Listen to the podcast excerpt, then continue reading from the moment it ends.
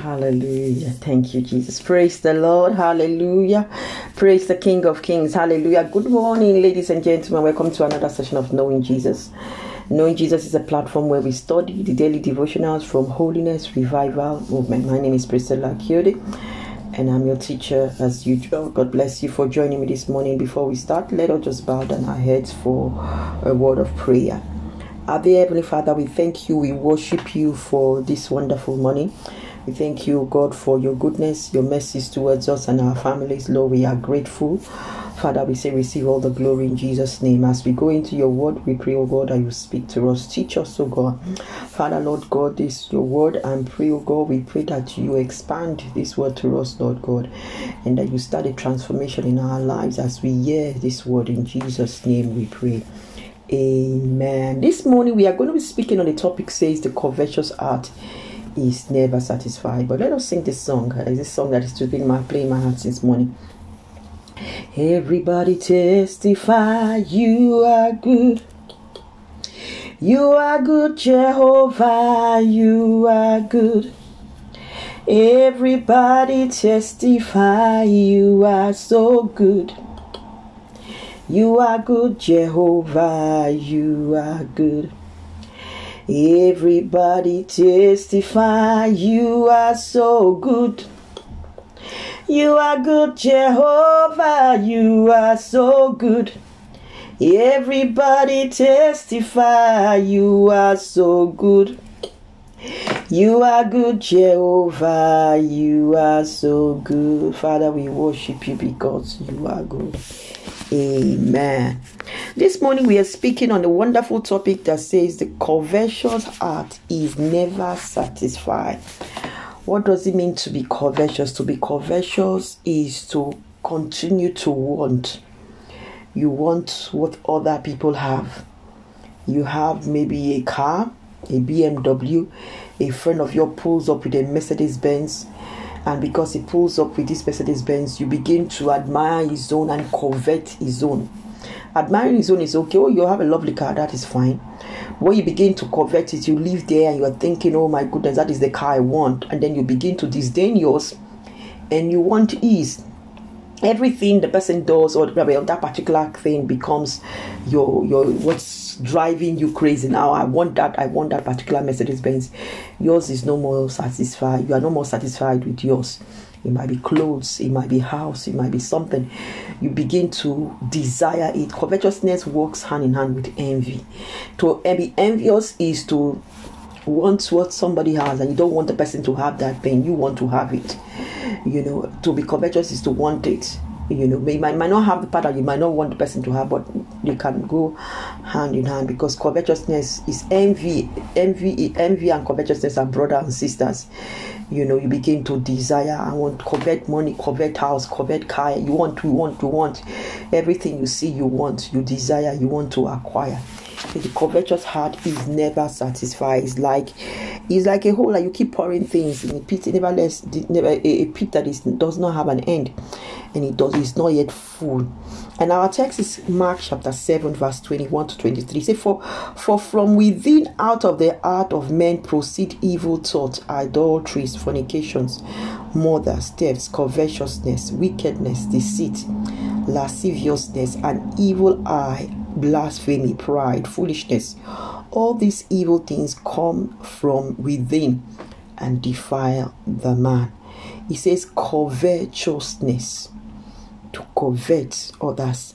The key verse is 2 Peter chapter 2, verse 14. It says, having eyes full of adultery and that cannot cease from sin, beguiling unstable souls and acts they have exercised with covetous practices cost children. This is uh, Peter writing about um, some people that are they have their eyes are full of of this never-ending, insatiable want. You know, I remember economics from primary school says uh, from secondary school economics that all human wants are insatiable. You know, as soon as you satisfy a particular want, they want the next. As soon as you satisfy that, it just never ending. What makes you want more and more and more? What makes you buy more and more, even when you don't need some of those things? What makes some people kill is because they want more.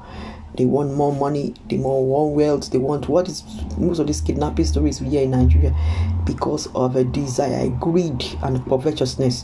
What makes some people blaspheme is because they covet what belongs to others. Do not covet your neighbor's wife do not covet your neighbor's property. If you have this heart, you can never be satisfied with what you have.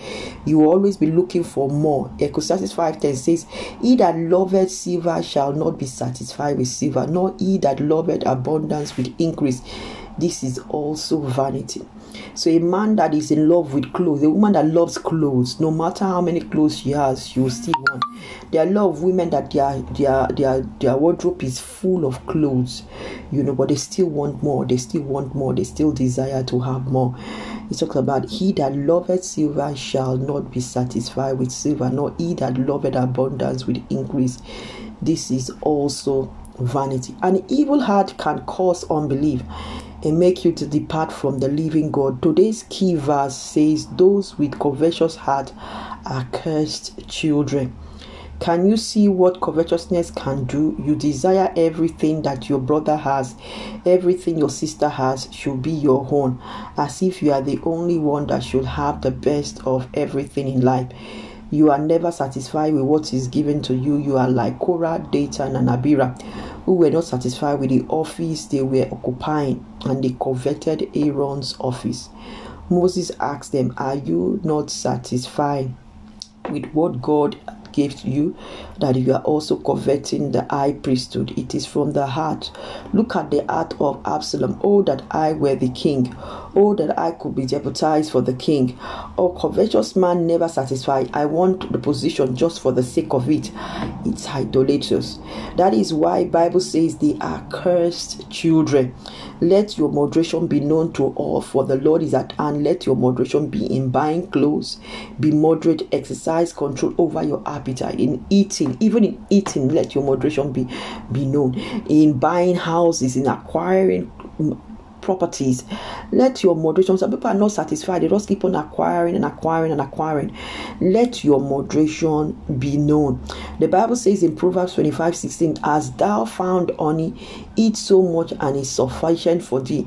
Lest thou be filled therewith and rob vomit it. Learn to control yourself, learn to be content with life, for we brought nothing into this world and we shall take nothing out. Check yourself. Are you a covetous man? Are you a covetous woman? Are you that kind of person that just want and want and want? You don't, you are not satisfied. You know, any latest clothes that come, you want to acquire. Latest car, you know, you want to acquire. Latest thing you want to acquire. What is this insatiable need to acquire? Is it to please yourself? Is it to please men? Is it to show off? The Bible says that you should make your moderation, let your moderation, everything should be done with moderation you shouldn't put, put 10 cars in your house. What are you doing with 10 cars? You can, you're only one man. Even if your wife drives one, your three children each drive one, it is still um, in abundance.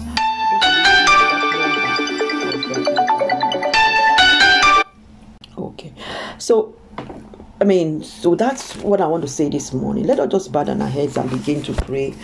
Our dear Heavenly Father, we thank you, we worship you, we exalt your name, King of glory.